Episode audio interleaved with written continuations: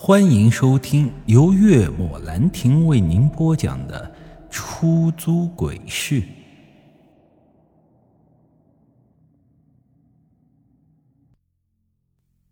谁知道他皱眉说道：“抱歉，我爸他不方便。”说完，他就要关上大门。我连忙抵住门，说道：“哎，帮个忙啊，大哥，我真的有急事。我和你爸是一个公司的。”怕他不信，我还将自己的出租车执照拿出来给他看了一下。看到我的执照之后，他愣了一下，然后才将门打开：“进来吧。”可当我进到屋中，看到王铁后，不由得直接呆愣在了原地。这到底是怎么回事呢？我心中有着说不出来的压抑。我很难相信，眼前这个躺在床上、四肢萎缩、面容枯槁的人会是王铁。根据公司的资料显示，他不过也就四十五六左右的年纪，可眼前这副模样，看起来怎么也得有七十岁了。沉默片刻，青年缓缓地开口：“他一年前就变成这样了。唉，当时我爸……”想自己勒死自己，幸好被我发现了。听到他这么一说，我顿时心中一紧，急忙问道：“是不是用一条白布？”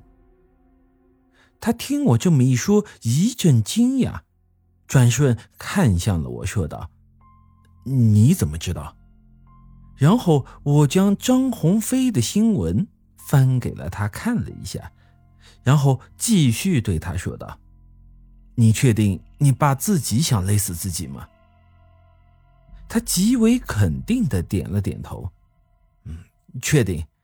那天晚上我和几个朋友去聚餐，回来的时候大概凌晨一点左右。当时酒喝的有些多，我回家呀就急忙向着卫生间走去。可没想到啊，刚打开门就看到我爸双手拿着一条白色的布条，死死勒住自己的脖子。当时啊，把我的酒都给吓醒了。我到现在依旧忘不了，当时他血红的眼睛，根本没有丝毫的感情，就像是想把我也给勒死一样。说到这里，青年神色落寞，转身走出了房间。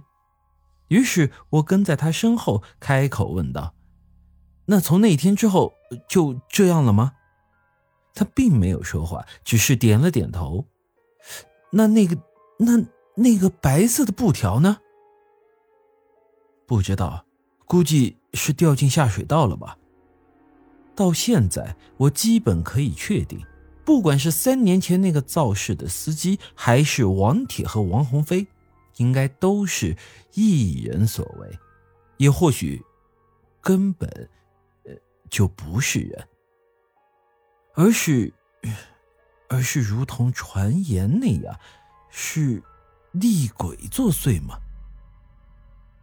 可我想不通的是，王铁、张鸿飞和三年前那场事故应该是没有关系的，那为什么他们也会被报复呢？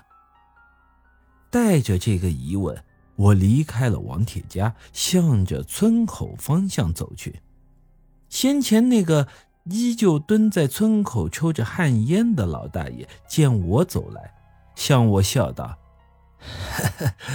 来来来，小伙子，我看你这人心好，我提醒你一句。大爷，您要说啥？你呀，这两天会有着血光之灾，赶紧去庙里请个神吧。”说完，大爷就闷头抽起了自己的老烟枪。请神，血光之灾。听大爷这么一说以后啊，我其实当时也没有当真。这几年我基本上并没有得罪过谁，哪里来的血光之灾呢？还有啊，就算是有血光之灾，那为什么要请神呢？神这种虚无缥缈的东西，说实话。我是不信的，可奇怪的是，我走向出租车的这段路上，这老槐树下的水牛却一直在盯着我看。他的目光是一直随着我的移动而移动的。眼见他就要再次红眼，我急忙冲上车，一溜烟就向着市区驶去。不管是那头牛，还是那个抽旱烟的老头，我始终都觉得怪怪的。本集已经播讲完毕，欢迎您的继续收听。